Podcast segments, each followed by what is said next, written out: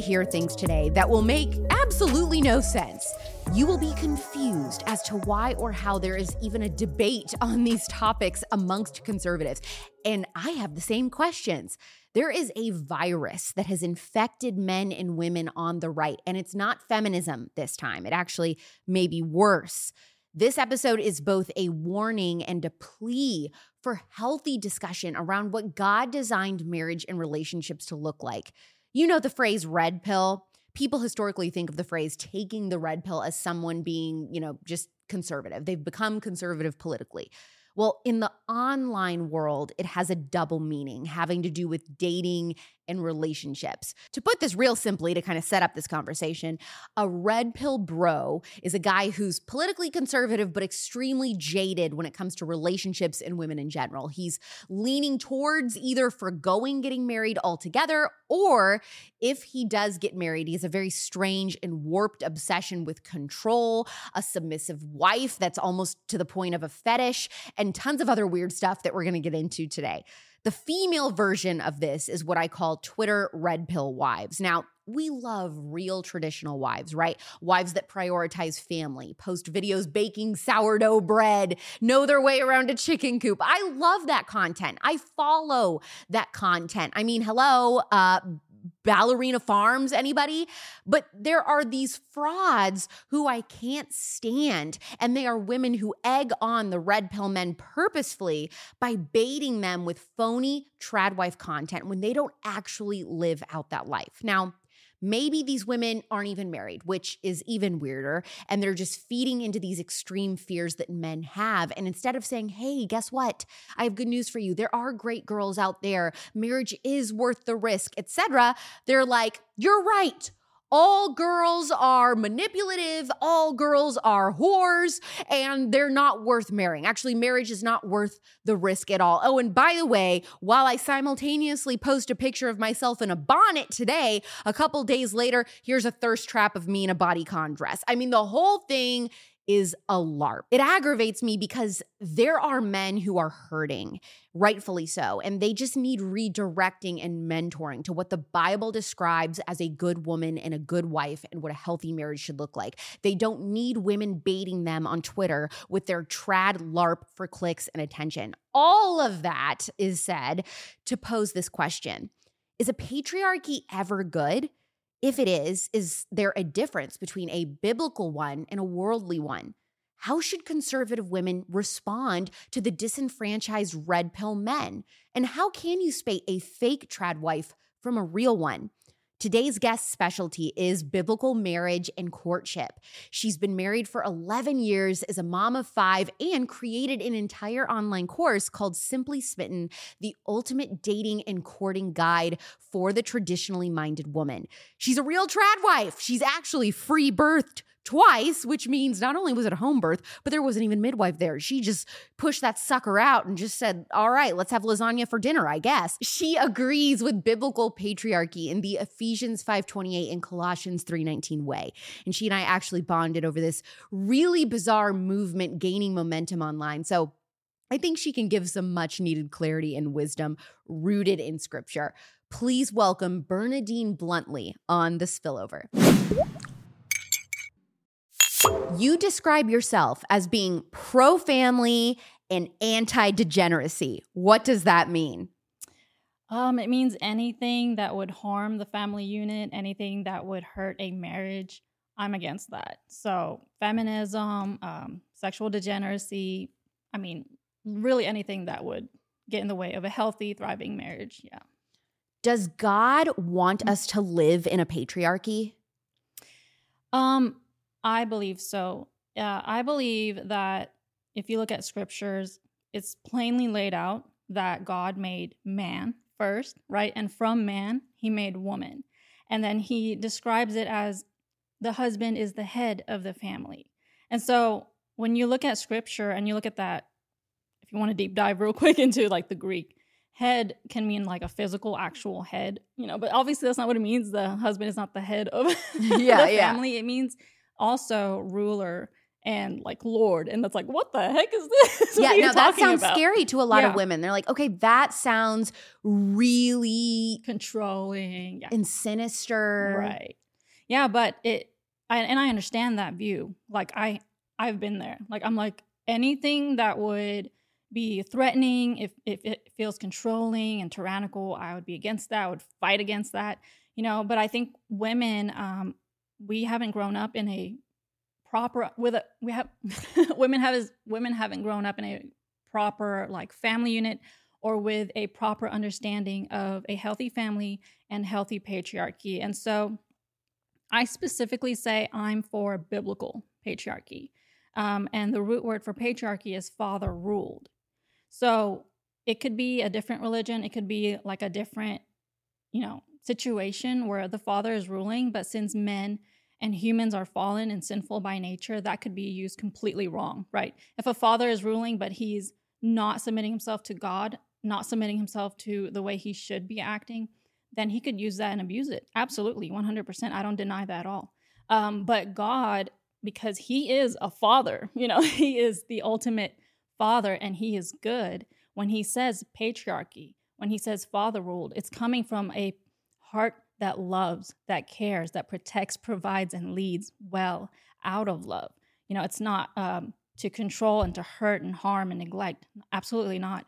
Um, and so I specifically support biblical patriarchy because in the Bible, it tells husbands and fathers how to treat their children and how to treat their wives. And there's no room for abuse, there's no room for uh, manipulation.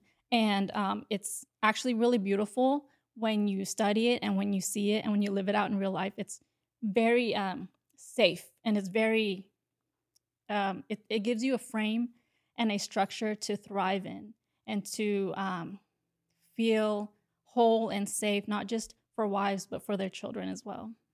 That was beautiful.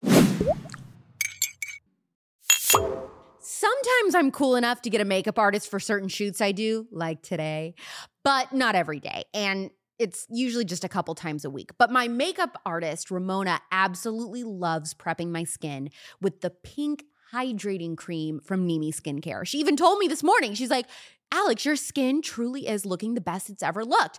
Do you really think it's because of Nimi though? And I told her, I think it's a combination. This is the truth of finding the right moisturizer and cutting out seed oils and processed food for sure.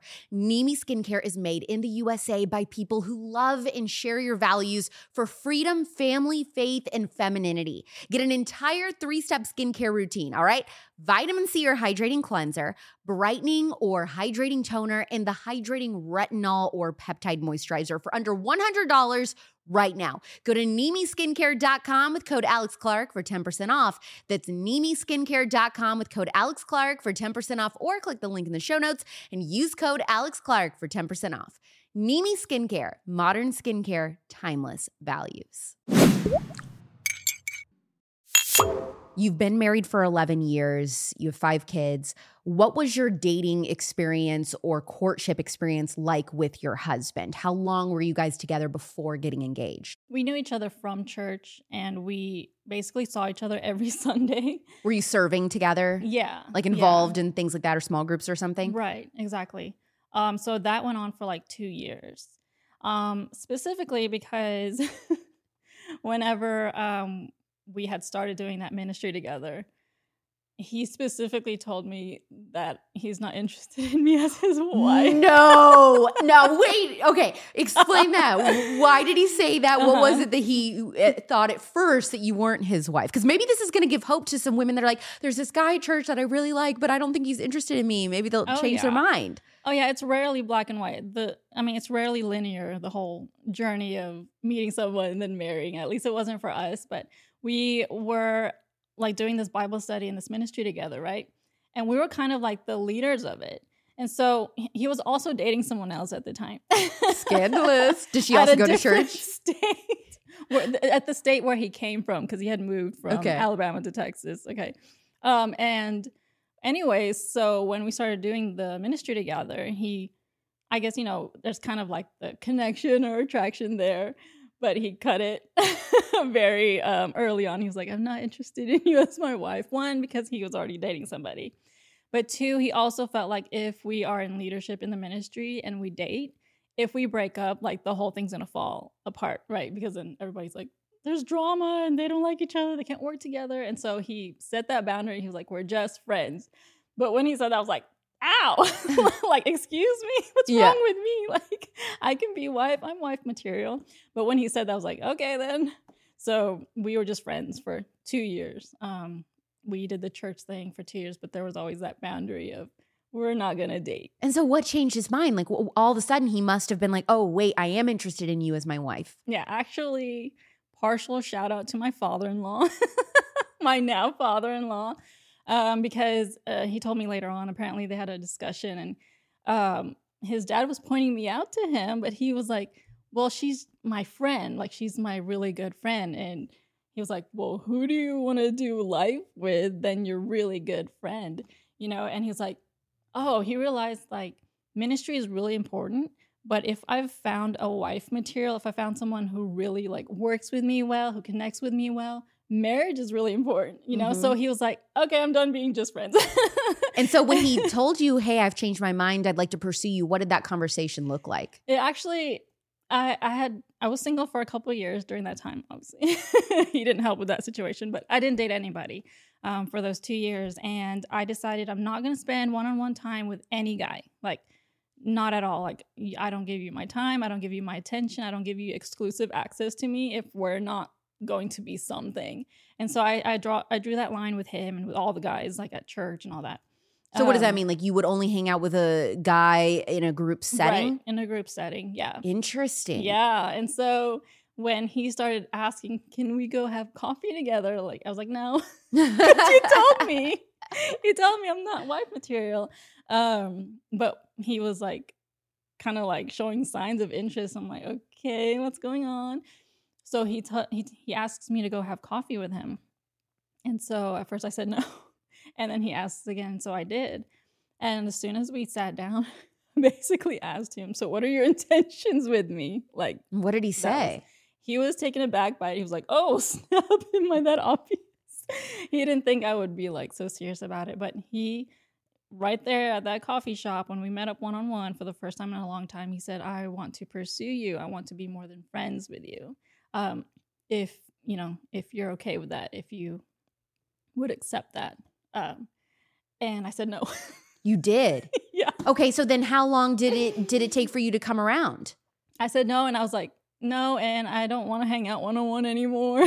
Really? We're only in group settings because um you know he told me that it Yeah. wasn't even out of bitterness it was like i had told myself hmm we're not dating we're not dating we're not dating so i had like trained my brain we're not dating even though i was attracted to him like i liked him. I saw how he was consistent every sunday like he was on fire for jesus he loved god he knew scripture. But i had trained my brain to be like nope we're just friends. And so he didn't give up um, that same day. He was like okay i understand um, well before you go to work because i was working at a daycare at the time before you go to work um, can i pray for you and so he prayed for me that i would have a great day at work and that god would just bless me. And i had like the best day at work that day. That's really cute. yeah.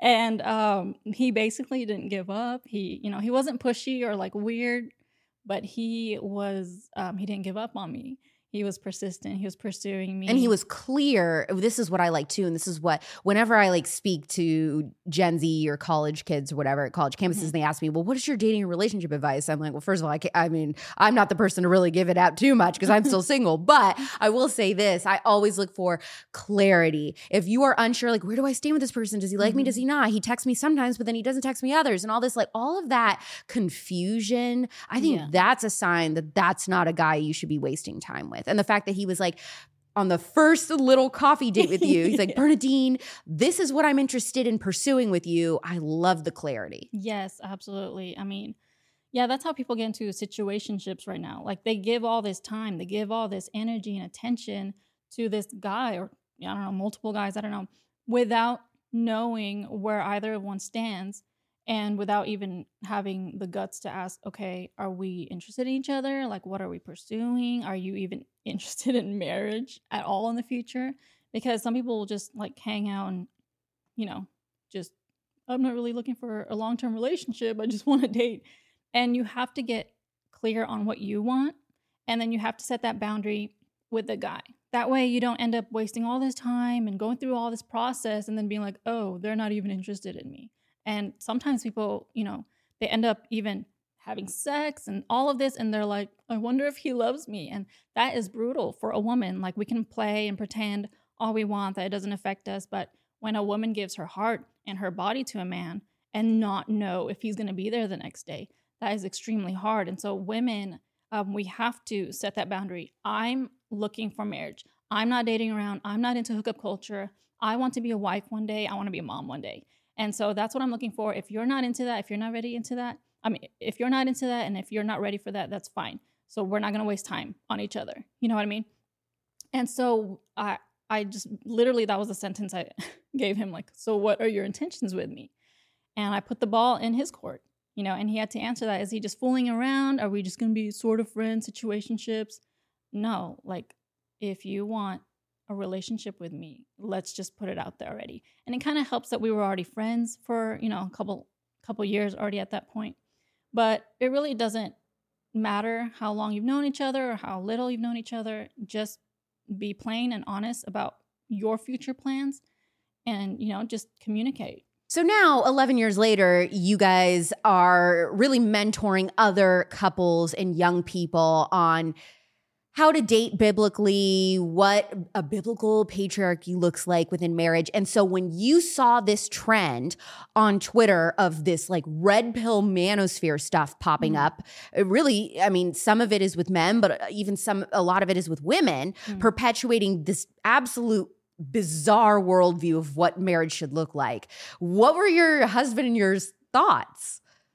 Um, I think the first thing that exposed us to all of it. I think most people were exposed to the red pill manosphere through the Tates. You know, um, I think they have a, lo- a lot of good things that they say and do. I think if you're looking for mentorship with business, with you know social media and all of that, they're fantastic with that, right? Um, but as far as like relationships, um, sex, um, the moral things relating to those topics, I think men should stay far away from that. And I don't know if they've, you know, apologized for what they've said or done. Um, but obviously, pimping women out is not the way to go. Um, it's not uh, something you want to aspire to do. And so, um, I mean, they're they've said that themselves. They're pimping. they're right. pimps. So it's not like I'm calling them names. That they they've said that themselves that they're pimps. And so, um, when we saw that, it was just really unfortunate because a lot of right wing, conservative leaning men were looking up to them. Um, and I can see why. Um, they talk about things that conservatives aren't talking about, Christians aren't really talking about.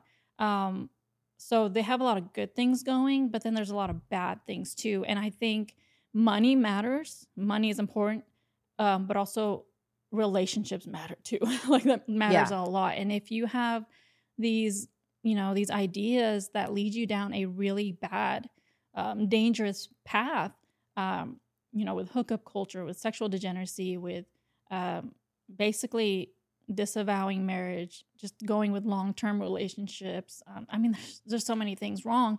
Um, ultimately that will destroy a man's life. How would you explain the red pill bro manosphere phenomenon to somebody who's pretty much exclusively on Facebook and Instagram? Like they're not on Twitter, they're not on YouTube, they're not on Reddit, which is where a lot of this breeds. So how would you explain what this movement is to those people?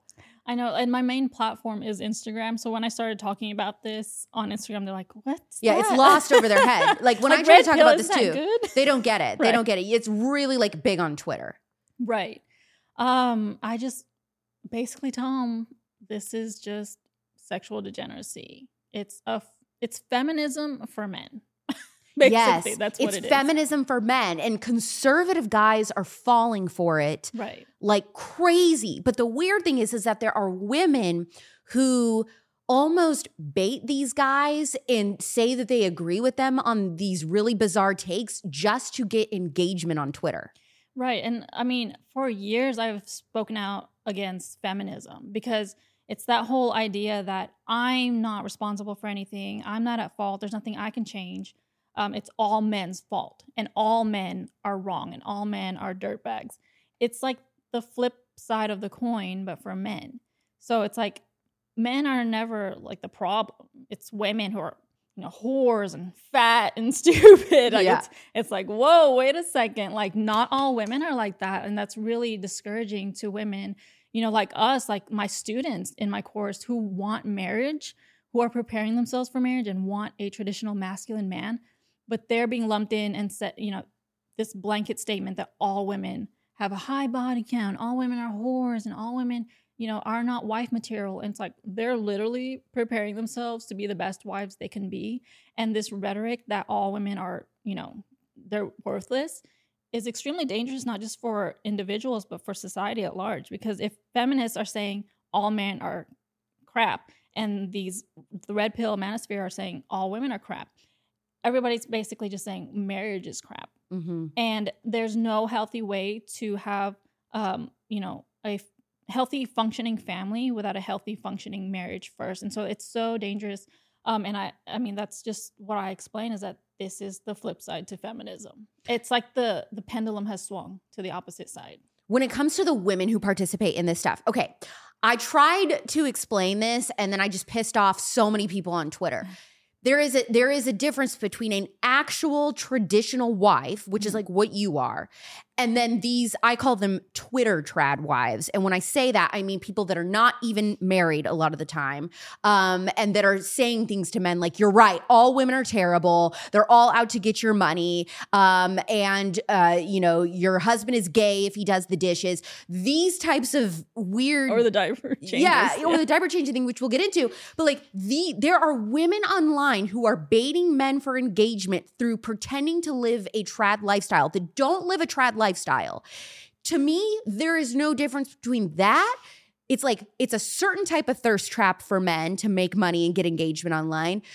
OnlyFans girls do the same thing, baiting men for engagement. They're just they're naked, but Mhm. it's like it's two sides of the same coin. How would you explain that? The difference between a real traditional wife and a LARPer? Yeah, so a real traditional wife, um, a, a biblical wife, you know, someone aspiring to live out biblical womanhood. Um, I think ultimately it's not about what it looks like on the outside. Like I'm on the show, right? like, Yeah. wow, why aren't you barefoot in the kitchen? That's what like, they say. They say, well, a true traditional wife shouldn't even be on Twitter. Oh, I literally got a comment like that this morning from some profile picture of a gerbils. But anyway, it's always anime or some gerbil. But anyways, um, it's about their heart and why they do what they do, right? So a traditional biblical woman, a Proverbs 31 woman, it doesn't matter what she does, all of it benefits, all of it benefits her family. It's not taking away from her family. It's not, you know, putting them out. She's not pursuing something and um, causing her family to suffer because of it. You know, and that's kind of what the feminists um, teach is, you know, go get your bag, you know, climb the corporate ladder. It's all about you, be a boss babe, whatever, at the cost of their family's health. You know, you don't so need that's your the difference husband. too. The difference between these fake Twitter trad wives uh, that say you're just a feminist if you work at all in general, they're wrong. It, it's not biblical that entire mentality because proverb the Proverbs 31 woman Right, is a working woman, right. but she is prioritizing her family always That's right. yeah. before the before the job and a lot of the, these women that the bible describes that work they also work in the home Mhm. you know what i mean they're not going outside of the home to to a cubicle nine to five also Yeah, yeah, that's like a new invention thanks Yeah. to the industrial that's a new thing so so these people that try to say well no i'm the, you're i am um you're actually because they will say something to like me so i'm not married yet not by choice, but I'm not married yet. And if I were to get married, and even if I only filmed this podcast and it took two hours out of my week, they would tell me, oh, well, you know what? You're actually secretly uh, harboring internalized feminism because you even work two hours a week. Right. Yeah. And that's it's complete misunderstanding. So yeah, the biblical trad wife, you know, her center is God and her family. And the red pill trad wife, you know, again, it's the same thing with the uh, Tate brothers. It's like, man, if y'all are preaching about social media engagement, if you're preaching about like creating content and teaching business or whatever, that's fantastic. Keep doing that. But when you're talking about relationships and you do not talk about these things because you don't understand what you're saying and also you're causing more harm than good um, you know they make those blanket statements like your husband's gay if he does the dishes or changes diapers like who is that helping? Like what is that doing? You're causing more problems. And it's not realistic at all obviously if if you've had any experience as a mom of at least two, you may come to the point where you need help with diaper changes and dishes, and that doesn't make your husband gay. You know, um, all these rhetoric from the women who are in the red pill manosphere is just adding to the idea that all women are crap. Well, and also I would say this: if you are uh, a Proverbs 31 wife and you are putting your children first and all that kind of stuff, you are doing, I'm sure, 90% of the housework. Mm you are probably changing almost all the diapers and things like that because your husband is pro- is probably the one that works out of the uh, outside of the home and so you know right. that's just how it goes i just think that's how a natural way of like running a house goes anyway right. but the idea like my husband bragging and flexing online that my husband has never and will never change one diaper i just not only do i think it's stupid but i also i think it's a lie and it's yeah. unrealistic because i'm thinking of okay so if you are to leave your house for 3 hours because you got to run errands. You got to get the groceries for the family. You, you know, dry cleaning, whatever you're out doing and running errands. If your child is home and your child poops in its diaper, are you going to say, because I. Let him have a diaper rash. Yeah. Are you going to say that my child is going to have a diaper rash because it's uh, feminist of me to let my husband change one diaper? Right. I mean, it's just the people saying this don't even have kids yet, or if they do, I mean, it's it has to be this very special situation. Like for me, I had two children under the age of two. They're a year apart, my two oldest. And then after that, like in the last, I don't know, four years, I gave birth three times. So I've got like a four year old, a two year old, and one that's about to turn one year old. Yes, I've had help. but why do they do why are women flexing on Twitter about their husbands not helping around the house? It's like an extreme caricature of a trad wife. It's not realistic. It's not um nuanced. It's just this extreme caricature that gets engagement. Well, the women online that are bragging about how their husbands never help, they never change diapers and stuff, they also say they're Christians. And this is what floors me, Bernadine. Jesus literally washed people's feet as a way to illustrate how much he loved them. Right. But a man changing a diaper once in a while for his own child is somehow uh, going against God's natural design for gender roles, according to them. Right. I mean, you're going to be in situations where you're postpartum, you're lacking sleep, you know, you are healing, your body's healing. If you've had a C section, you know, you're that's that's rough. I mean, I haven't I don't have that experience, but I have friends who have. You know, if you need a shower, you haven't showered in 2 days and you need one and you just need peace and quiet in the shower without hearing the baby crying, you know, you're going to have all these real life situations where you're going to need help. You're going to have two under two, you know, four under three, three under four, or you know, you're going to have back to back pregnancies sometimes, like I did.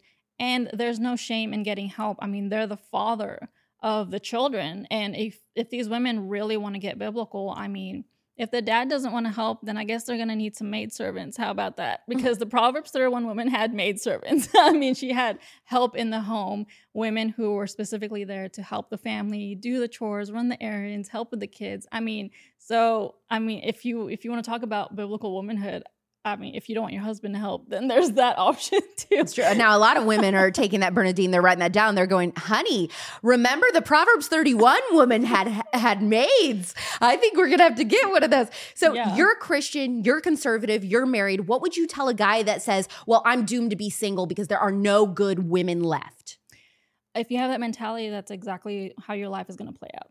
I mean, if you're not even you can't even imagine there's a good wife material woman out there. You're never gonna find her, and if she's right in your face, you're just gonna be like, "No, you're a whore."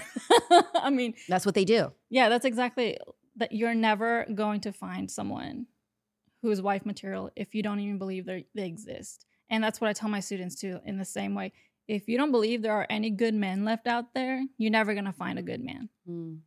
Um, it's yeah, it's just it's a lot. It's a self fulfilling prophecy. Yeah if statistics show that divorce is inevitable for most married couples, why even get married? People think that marriage is just like government paperwork.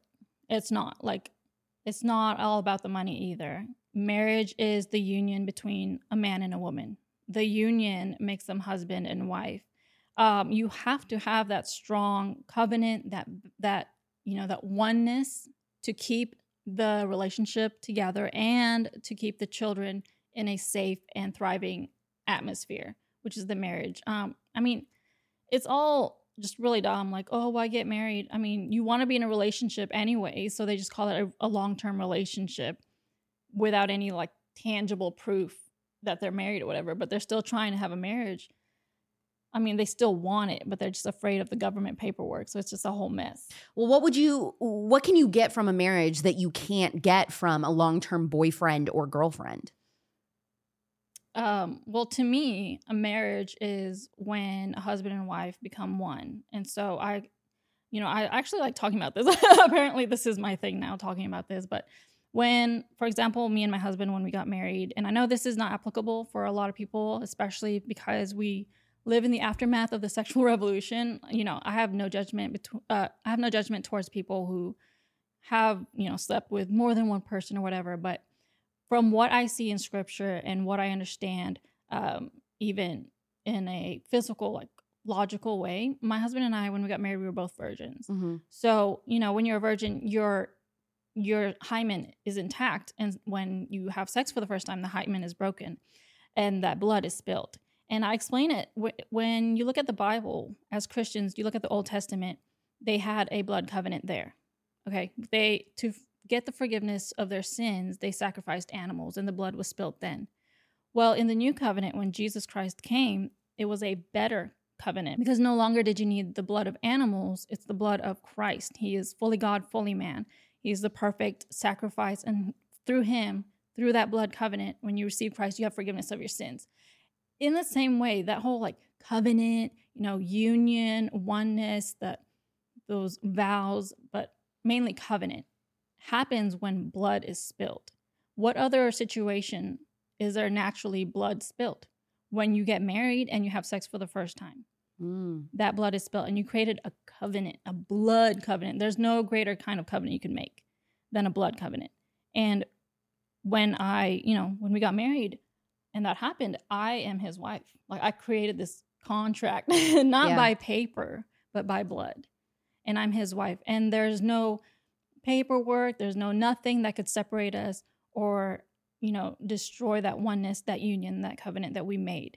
And so all these conversations, all this arbitrary, you know, well, what's marriage? Is it paperwork? What's this and that? Is it a ring? Is it a wedding ceremony? Like, we are so lost and confused as a society because again what are we like i don't know 40 years plus we are decades after the sexual revolution where people don't know what marriage is you know how to have a marriage how to function as a husband and wife and that breaks my heart um, because if we go back and look at like the 1950s before the sexual revolution before feminism just like came in and destroyed so many different things. Men and women, even when they weren't like engaged, they didn't go have a ceremony. When a man has sex with a woman, and you can look the statistics up on this, they usually ended up marrying each other. So the first person they had sex with, they married them. And that was the norm back then. You've heard of shotgun weddings, mm-hmm. where if the dad finds out you've had sex with, uh, you know, if, if a dad finds out that a man has had sex with his daughter. He's yeah. like, you better marry her. Yeah. you know, you went that far. You better take care of her. If she's pregnant, you better take care of her and them. Well, that was also normal back then because people understood the gravity of sex. It wasn't casual. It's never, ever casual. It's heavy. It has, you know, a high risk and a, a lot of consequences that can come with it. And if a man loves or desires a woman that much to get her in, in such a vulnerable position, you know, for the very first time she's giving her all to a man, you know, he better carry that weight. You know, you may be a dad right now. You could be a dad. You better carry your weight and be a man. So, what if you or your spouse or both of you is not a virgin? How do you still create that marriage covenant without that, you know, um, symbolic blood being spilled? Right. Um, I mean, it's very difficult. The only thing that I can see it actually making sense, like there are a lot of Christians who went through that life. They didn't know Christ. They did a, you know, they went through that lifestyle and then they come to Christ and they get married. That is your covenant under Christ. You're getting married, you know, under his name. And that seals you together. It doesn't undo what has happened. There may be consequences, you know, still uh, psychologically or whatever. But when you make a vow in Christ, that seals it and you're forgiven also. So that just resets what um, where you are spiritually. And um, I have a lot of like testimonials on my Instagram where a lot of women were feminists, they were atheists. It's called the Rip Feminism series. And you can see the change in their just their photos alone. If I didn't share the words that they sent me. Wow. Yeah. It's a physical change when Yeah. women leave that lifestyle. Yeah, you can see in their eyes it was just darkness and like no life behind their eyes. And then afterwards they're just lit up and just full of life. I mean, I get goosebumps just talking about it. And these women are real, like born again, biblical wives. And that's the difference also with the red pill uh trad wives versus actual born again trad wives is that the red pill they kind of like use the christian name and they kind of like talk about biblical gender roles but they don't understand the gospel and they don't have the fruit of the gospel They don't believe that women can be redeemed. right They believe that's when they say they literally say things like Jesus doesn't love whores. yeah yeah And we know based on the gospel that that is not true. right. Jesus does love the whore. He loves the girl that has 200 plus body count. But then part of accepting the gospel, becoming born again, actually being saved is that then you are fleeing that lifestyle. You are making active changes, right you know, w- with becoming saved. right you go and sin no more and i mean if And your sin, when you're actually saved, Jesus says, is as far as you, the east from the west, Mhm, right? right, It's right. far apart from you. But these men that are are like caught and trapped in this life and this men's mindset that all women are evil or or can never be better or or flee from sin, they right i mean look at mary magdalene yeah I mean, there's so many instances in the Bible, even the Old and New Testament, where a woman is, you know, lived that lifestyle, you know, the old school OnlyFans, or they were prostitutes, but they were convicted. They gave their lives to Christ. They were forgiven and they changed their ways. So you got to look at the fruit. I mean, so you can't look at someone like on Twitter who's a, a, a wife who calls herself a trad wife and she says, I thank Jesus for forgiving me. And then the next tweet is, what a whore, blah, blah, blah, blah, attacking someone else. That doesn't show that doesn't show the fruit of forgiveness because you would have compassion on the people who are still in that lifestyle that you were saved from. You know, you would be like, there's a better way, you know, come to Christ, you can live a better way because I've I've lived that. I know what it's like. It hurts, it's painful, it's empty, it's hollow, but you can come to Christ. Here's the gospel. It can be better than this. Not you're a hoe and you know you're uh, you were literally a hoe like a year ago. Well, also, how many of these by their own logic? How many of these guys that are obsessed with finding a girl that's a virgin is a virgin? That's my question because Yeah. I see this all the time. I see this all the time and I and I tweeted about this the other day is that I cannot tell you how many times in my early 20s especially I would go out with guys and then after like 2 3 dates they're like, "Ooh, you know Alex, and these are Christian guys. You know Mhm. what, Alex? I uh, even though I'm a Christian, I don't think that I can wait till marriage. And I know that's what you want, but I'm not going to be able to date you because I can't wait that long." Right. So I think it's just laughable. So many of these men that are just so hung up on that. Like, I need a girl that's a virgin. Like, have you been willing to stay a virgin for your future wife? Because it's like a double standard. And um, this actually is the case with a lot of these guys. So I'm seeing. Uh, There's so many bizarre sex takes that are coming out of the red pill manosphere, first of all. Yeah. I'm seeing a lot of people say sex is only for procreation first and enjoyment second, and that a woman's orgasm is not guaranteed or necessary because it isn't necessary for reproduction. What do you think of this argument? Oh, good grief. and I'm guessing these people are not married, but They're saying if God, if a, a woman's orgasm was necessary, then God would have said, like, that's necessary for procreation. if sex was strictly for procreation, then um, husbands and wives would only be having sex like five days a month. because that's the only time where she's actually fertile and could get pregnant. So what about the rest of the month? The Bible says to, you know, do not deprive each other. It says do not deprive each other. So that means come together often, you have sex. sounds weird come together often. Remove that. so the Bible tells husbands and wives to not deprive each other of sex, of intimacy. So if you're only having sex when she's fertile, which is only five days of the month, you're depriving each other. So that just completely destroys that argument. If they understood biology, if they understood a woman's cycle, um, no, it's it's for pleasure. It's for a husband and wife's intimate, you know, connection. And yes, sometimes uh, procreation happens with that, but also when she's pregnant nine months, does that mean they don't have sex because she can't get pregnant during yeah, that time? Good luck with that. Good luck with that. Absolutely not. It's a really weird, weird take. Red Pill Bros will say that cheating is a concept born from feminism and that men need to have children with multiple women so that they can fulfill their destiny as procreators. Why is this flawed thinking? Uh, the people that say that, they're not actually saying it from a place of wanting to be a good father. they're saying it out of wanting to just have a lot of sex, you know, just unbridled, you know, no no rules, just have it all whenever you want because if you want to be a good father and you want to have these women, you want to have all these kids, well you got to be there too. You got to be present. And I've heard of people saying you only need like 2 hours, I think 2 hours a month with your kid as a dad and that'll be enough. Oh, please. Like, and you know what else, not. Bernadine? Is that all they do is complain about how all women are out to like get our money and all this kind of stuff, right? they don't And- have money. Well, and if you are having, let's say you have 20 different kids with 20 different women, so Mhm. you wanted, so ch- the 20 child support payments that you're going to have every month, that's not draining your money? Yeah. How in the world do you reconcile that? it's just very flawed thinking. And the uh, earlier you were talking about the whole virgin thing, like they want virgin wives. Okay, yeah, I get it. Like that makes sense. But if you yourself are sleeping around and you're, they will literally teach men how to take a woman's virginity, multiple women a year, you know, multiple virgins a year or whatever. Right.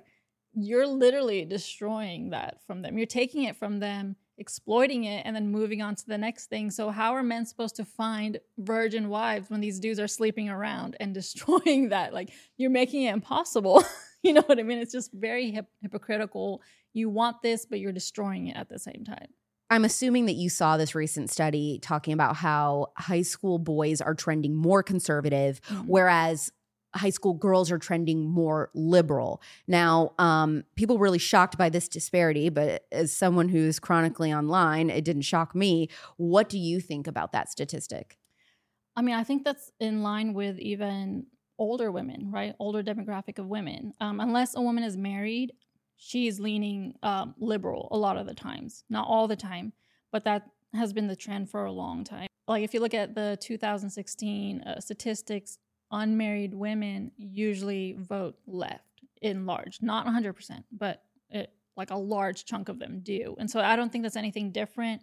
Younger women, older women, um, I think that women are exploited in the political sphere uh, with the messages that are being portrayed out there. Manipulating our emotions to get us to vote certain ways. Yeah. hmm Yeah. And I think if you are, if you don't have a strong like faith, if you don't have a strong father figure or a strong like husband who actually leads, you can fall for these traps, you know, because they use our empathy to be Mhm. like, oh, look at all these people, look at all these problems, look at all these people are getting hurt.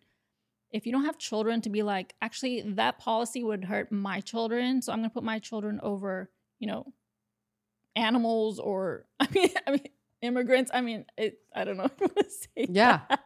Basically, if you don't prioritize your family, you're gonna fall for these, um, the propaganda that this is actually really good for you, but it's not. So, I think um, young women they are leaning more liberal because you know everything from abortion to LGBT it's using their empathy to be like what about the woman who you know really needs an abortion? Right. what about her life? You know what about um the the couple who's not who's a homosexual couple who's not getting equal treatment and they're being bullied? Like these are pain points that young girls are like oh that's so true. I want to help them. I want to you know meet their immediate needs but they're not looking at the long-term effects of how these things could hurt society and families um, because Everything you're saying, um, I mean, it's all on the tip of my tongue, and I know I could take the podcast here, but it just wouldn't be. It would be so off topic for what this podcast episode is supposed to be. But, but I, it's something I want to do in the future for sure. Is everything you're saying really brings up this argument of has it been a net negative or has it been a net positive? Allowing women to vote. Yeah. That is a huge can of worms. And that is a very it's a very fascinating um deep dive and, and thought exercise. I I now I just want to put it out here that I I don't think I'm convinced either way of like I don't think I would have a problem with it though. I don't think I would have a problem if women did not vote and it was just you know your husband cast the vote on behalf of your family or Mhm. something like that. I don't think I would have a problem with it. But right this is a podcast episode I definitely want to do in the future. yeah let's do it Um, okay, so would you say that the red pill manosphere hates Christianity? I think in a way, to a degree, it does because it's going to tell them like you can do this, you can't do this. It it's going to hold them to moral standards that they don't want to live by. You know, like adultery is wrong, cheating is wrong, fornication is wrong. Well, they don't want to abide by that. They just want to have a lot of women and have a lot of sex. They they only they only believe and agree with almost half of Christianity is what it seems like to me because they want the woman, they want women in this country to abide by all those rules, but they don't want to themselves. Right. Yeah. Yeah, because it's not just like, ooh, I'm a big bad alpha. I can do whatever I want. I can have a lot of women. You're actually responsible for the, their lives, like how they end up being, you know? So if you have a lot of children, well, how are they going to act? You know, how are they going to behave? What kind of adults are they going to be in the future? And if you're not there, and if you're like sexually degenerate, they find out that you pimp out women and sell porn on the internet. What kind of children are you raising? What kind of structure in the home is that giving them? Like, mom's one of 20 and they sell porn on the internet. Like, these kids are going to grow up and they're going to find out the reality of their family structure and that's going to be very destructive to them and they may repeat the whole cycle all over again or they may go the complete opposite direction but they're not thinking long term and that's the difference with the red pill manosphere and biblical gender roles is that biblical gender roles think about the family unit. We Mm. think about generationally like how is this affecting our kids and our kids kids? And another thing that the red pill manosphere doesn't have is an eternal perspective you know um, they don't think about the long term or the afterlife effect of things. They just want to live for the now in the present moment. What do they get out of it? How does it bring pleasure to their lives? They're not thinking long term you know christ is lord and he will judge the living and the dead. And christians biblical generals understand that. Like that is the core of what we believe. We don't just live for us. We don't just live for marriage or our children. We live with an eternal we live with an eternal perspective and ultimately everything we do is for the lord. You know everything we do is to point people to christ. And that's the huge um, difference between the red pill and biblical gender roles. And um, you know it's just very sad because the red pill i'll give them props. You know they address the problems that men are facing. They empathize with their pain. You know they'll talk about it but then their quote solutions just leave them in a worse off situation Yeah.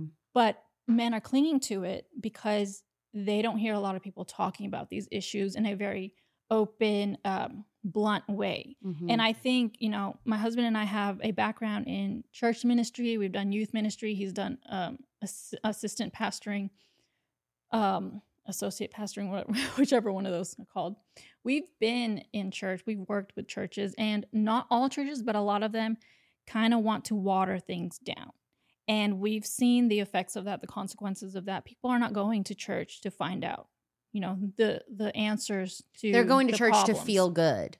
yeah and they're they know Which it wouldn't you agree? You need to find a new church if every time you go to church you just feel great after. yeah absolutely there, has to be a there has to be a, a like conviction there too I know? agree. so not all churches like i said because i hate doing blanket statements that's why i'm not in the red but Um, the in the mo- more recent years, a lot of churches have just basically been like, I don't want to talk about this because it's too spicy, it's too It's controversial. a it's a seeker sensitive movement. Yeah. Yeah. And we're not talking about how men can be masculine and strong, how they can be good providers. Like for a while, a lot of churches have also given off this feel that masculinity is toxic.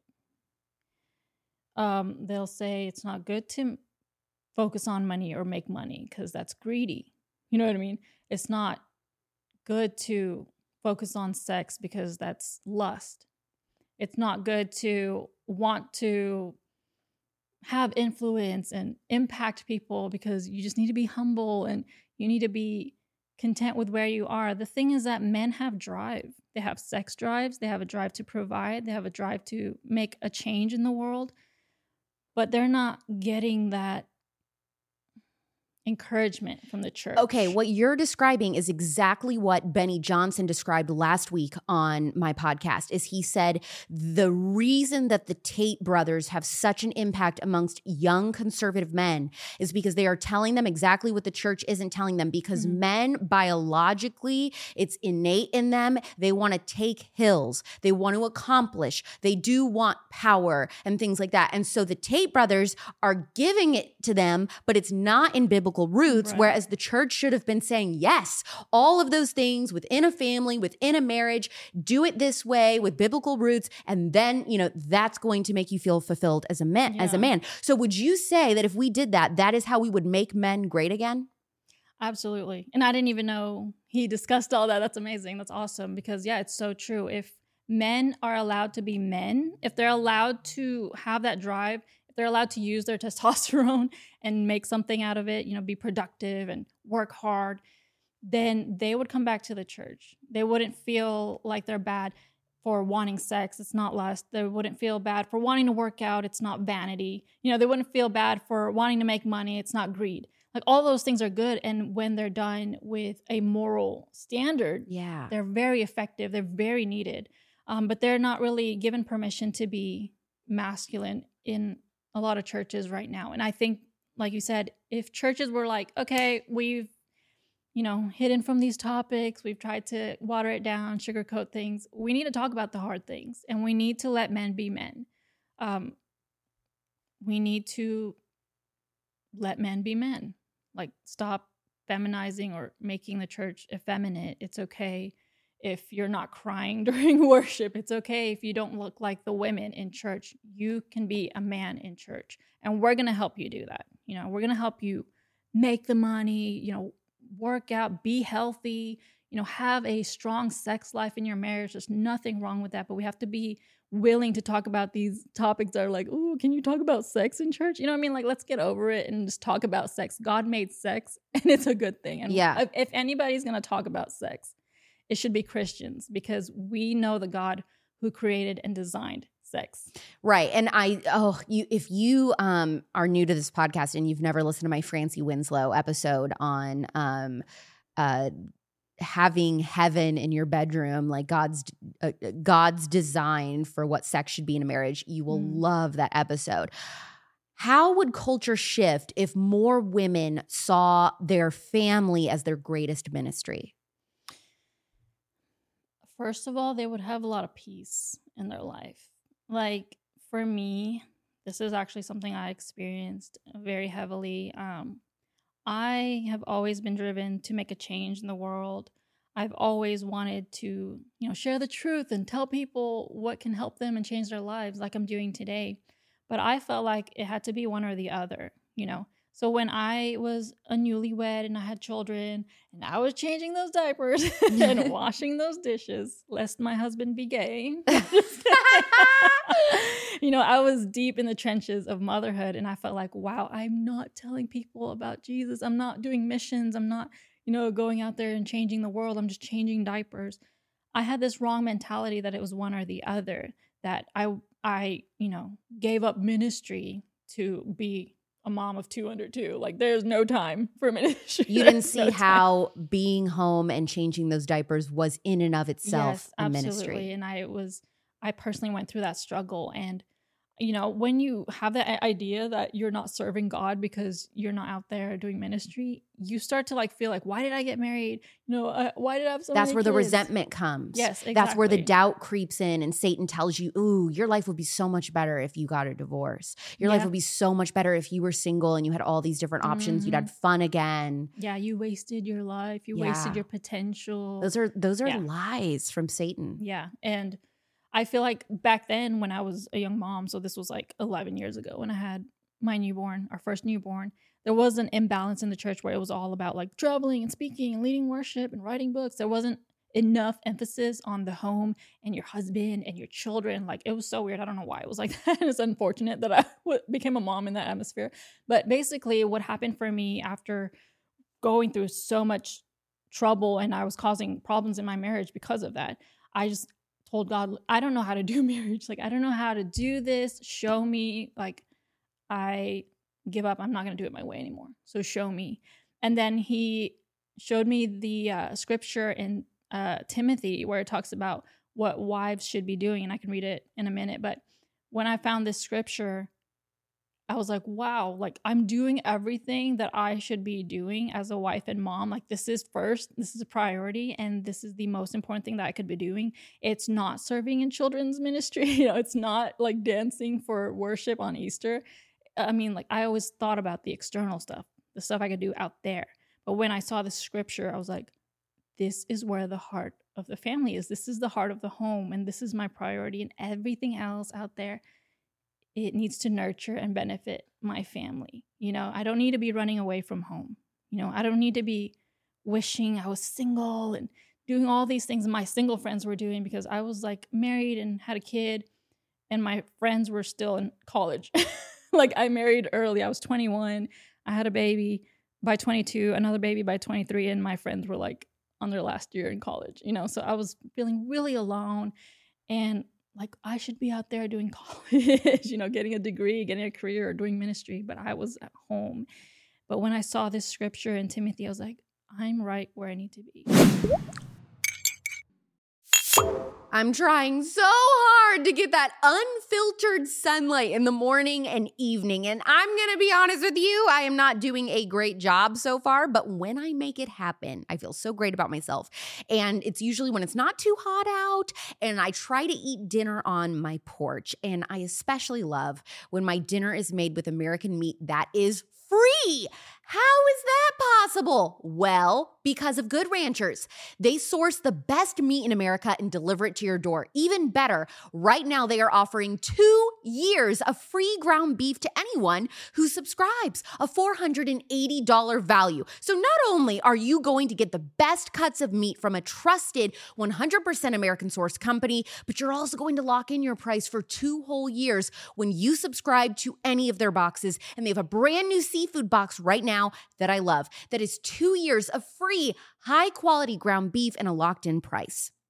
No other meat company guarantees 100% American meat in a locked in price. That's because no one else is Good Ranchers. Go to goodranchers.com slash Clark today and use my code Clark for $25 off and $480 of free ground beef in your first two years. Remember, subscribe to any box to lock in your price on America's best meat for two whole years as well. That's goodranchers.com slash Clark with code Clark for over $500 in savings. Or click the link in the show notes and use code Clark. Subscribe to Good Ranchers, American meat delivered. So the verse is in Titus chapter 2. It says, Older women likewise are to be reverent in behavior, not slanderers or slaves to much wine. They are to teach what is good, and so train the young women to love their husbands and children, to be self controlled, pure, working at home, kind, and submissive to their own husbands, that the word of God may not be reviled. So that emphasis on younger women, younger wives, love their husbands, you know, um, and their children to be self controlled, to be um, working at home. Like, I was like, wait, where's the part where, like, I'm supposed to be preaching the gospel in Africa and, like, writing books to sell to young Christians? Because my mind was only on that during that time. And it was like, wait, so if I love my husband, love my kids, and I am I'm busy at home and home is like your family, right? If I'm busy at home and I'm focused on ministering to my family, that I'm like in the will of God. You're God. crushing it. You're Yeah, I'm crushing it as a it. wife. And that just it sounds so dumb, but like that blew away my mind because like now I don't have to pursue all these other kinds of ministries, which was what I was all about during that time. I'm right where God wanted me to be. So that was the scripture right there. You think that we need to bring back stay at home daughters and stop expecting kids to move out of the house at 18. What is a stay at home daughter? Well, like we have four daughters, okay? We have one son, four daughters, and I want them to feel safe at home. Um, I have a lot of students in my course that are working jobs, not because they wanted to, but because they had to, right? Mhm. So they were told to go to college, you have to get a job and work for yourself and live at, you know, have your own place to live, pay rent. And a lot of them are like, I didn't even want this.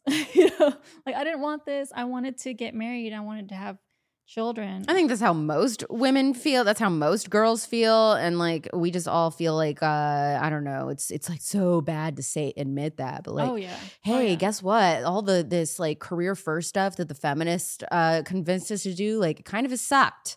Yeah, it's kind of kind of not as fulfilling as y'all made it out to be. yeah, so a lot of them are like stuck in this position where they can't just move back home because they're not allowed because now they're grown ups with you know careers, but they want to just be family oriented. And I don't want like my daughters to be stuck in that position where they prioritize career when they really wanted to get married, and so now they're like ten years past, you know. But what is 18. your your idea is that we should let our daughters, especially even more so than sons, basically Mhm. stay at home until they're getting married. That's when they first leave the Yeah. house. Yeah, I mean, if they want to, like, absolutely want to, they can. But then I think a lot of, of parents today would feel like failures as parents if their kids are not out of the house pretty soon after I mean, if their kids are just like mooching off of them, then yeah, like I would not want my kids to be just watching TV all day, you know. They my my oldest daughter's 11, she already knows how to cook some things. Like she wakes up some mornings and just makes scrambled eggs without me telling her. And that's something I didn't know. Like I didn't Nice. develop these skills. You know, she she actually likes to cook. She likes being with her siblings. She likes being home. She likes being with her family. And I think a lot of women, if they have a healthy like family dynamic, they would feel safer.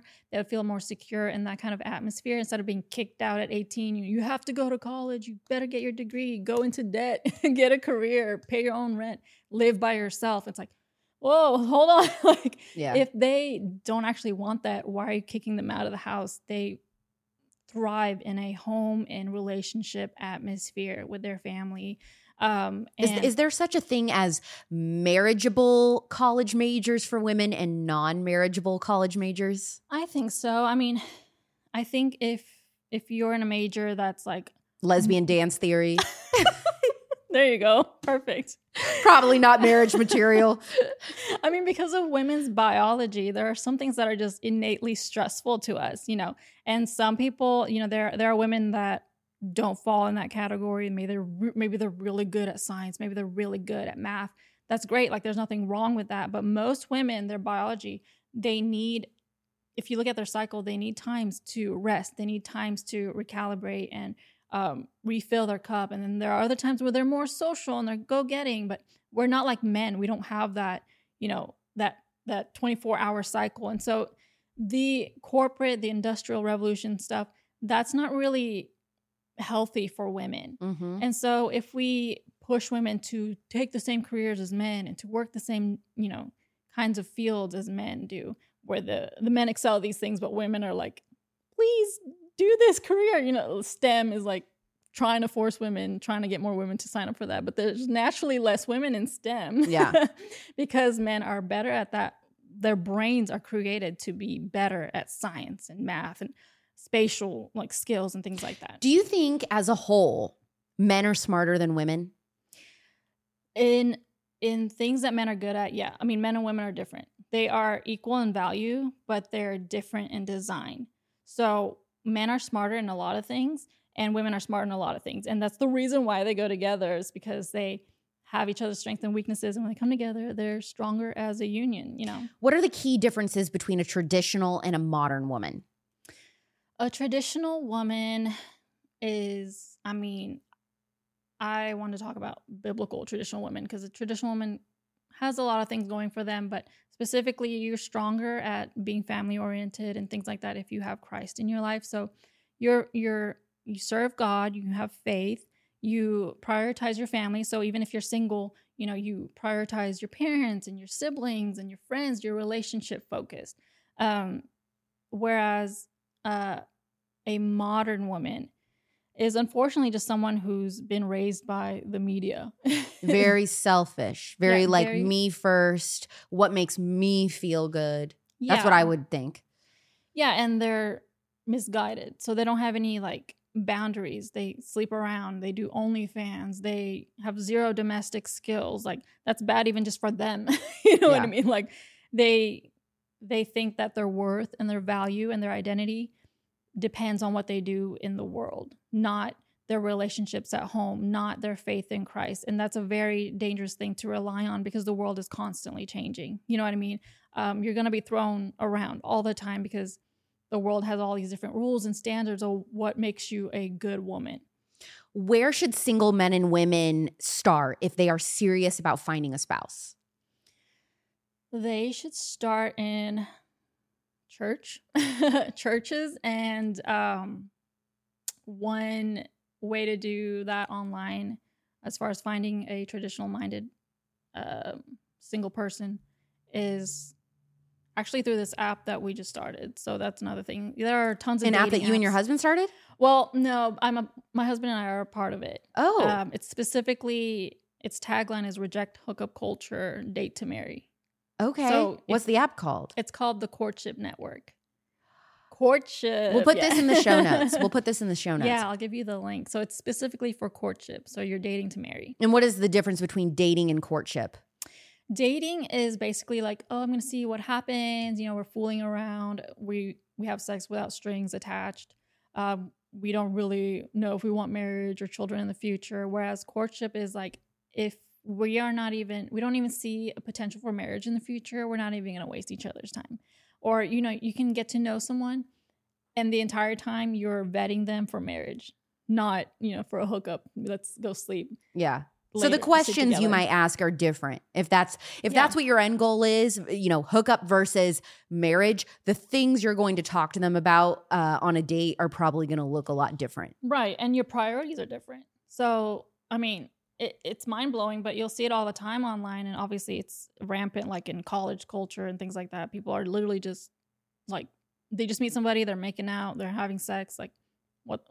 what is the end game here? There's not an end game. It's just for pleasure. It's for in the moment. Whereas if you're courting, you don't want to be in a relationship with someone unless they also prioritize marriage and children in the future. So their finances look different. They prioritize you know, provision for their future family. You know, the wife is preparing herself for, um, you know, like like what you're doing. You are learning about pregnancy and you're learning about motherhood. Like, how many women in the modern scene are even thinking about pregnancy and motherhood? They're not. You know what I mean? They just want to hook up and they just want to date around and find the hottest guy. You know, yeah, the before we started recording, guy. I was asking her, "How long did you leave your kids' uh, umbilical cord on?" I don't think most modern women would ask Yeah. questions like that. But yeah, it's like so. That's my whole thing too. Is when people are like, um, when people bring that up. I mean, especially the red pill type of people. They bring it up as a criticism of me. I must be secretly feminist. I'm not actually a conservative uh, because I'm not married yet. Uh, And, and uh, you know, if you follow me and you've listened to other interviews of me and you know my heart and you know me, you know that that is not something that I've purposely done. It just that hasn't happened in my life yet. You know what I mean? We're all on Right. God's timing. So that just hasn't happened yet. But in my single season, I have tried to do things like, uh, you know, getting better at cooking and baking and Yeah. learning all I can about birth and, and health and, um, uh, volunteering in my community with kids in foster care like all of those types of things that i do Mhm. I do that with the mentality of somehow this is going to help me, God willing, as a mother or a wife one day. Absolutely. And eh that's more than I can say for myself when I was single. Like I didn't look up any of this stuff. I, I honestly, you're you're on a good path because I didn't that's not on my radar like I'm going to do ministry, I'm going to, you know, do this stuff, but I had like default knowledge with natural birth because of my family history and all of that. But I didn't love I didn't prioritize like how do I cook really good? because I didn't have to. I was always gone. I wasn't home. I ate out or, you know, my mom or my stepmom would cook everything. So I didn't develop those skills. my husband will tell you, like the first couple years were not that great with cooking. Like I had to develop that. And he had to show grace. Yeah. And so like when you are marriage minded, you're already looking at yourself in the future. Like what's that gonna look like? Even if you're doing things like this with a podcast, you know that you're going to be home with your family. You're want you're going to want to cook for them. You want to educate your kids. You know, you're, so you're learning about homeschool. You're learning about health and all of that. That's fantastic. Like those are the skills and the knowledge um, that you're going to need in that season. And so no, I don't think you're feminist at all. Thank you. If Bernadine says I'm not feminist, then I will take it. Hey, uh, you have an amazing online course for women. It's called Simply Smitten. What will we learn if we take it? Simply Smitten. I designed that. I designed that course um, to give single women like the download of everything they need to know, like the very foundation, the basics of everything they need to know about biblical womanhood. Like, what does that actually look like? What character traits do I need to develop? Um, what are men like? How do they think? How are men and women different? Um, what is a healthy point of view and understanding of sex? There's so many things that I, I talk about, even beauty and um, health and hygiene, because, um, you know, for example, with the topic of sex, some women are even those that are Christian may think about sex and think, oh, you know, it's bad. Like it's don't don't have sex before marriage, but then they subconsciously think sex is sin. But it's yeah, and not. so then it's hard for them to enjoy it within even the context of marriage. Right. And so we talk about that like God created it, it's healthy, it's good in this context. You don't have to be afraid of it. Oh, I talk about healing your wounds and unloading your baggage because there's so many. I mean, we just grow up in this world and we're like thinking these feminist thoughts that we didn't even filter or understand how to you know process these things. We just grew up with it right? And so you need to take responsibility of your mindsets and understand what what do i really believe and think about men? Yeah. what do i really think and believe about marriage? You know do i actually have these negative thoughts? Because you know marriage is portrayed in the media like it's it'll kill your life. It's so boring. Sex and marriage is dead. You know what men are all pigs and men are all jerks and they'll they'll mistreat you at the end of the day. They're all the same.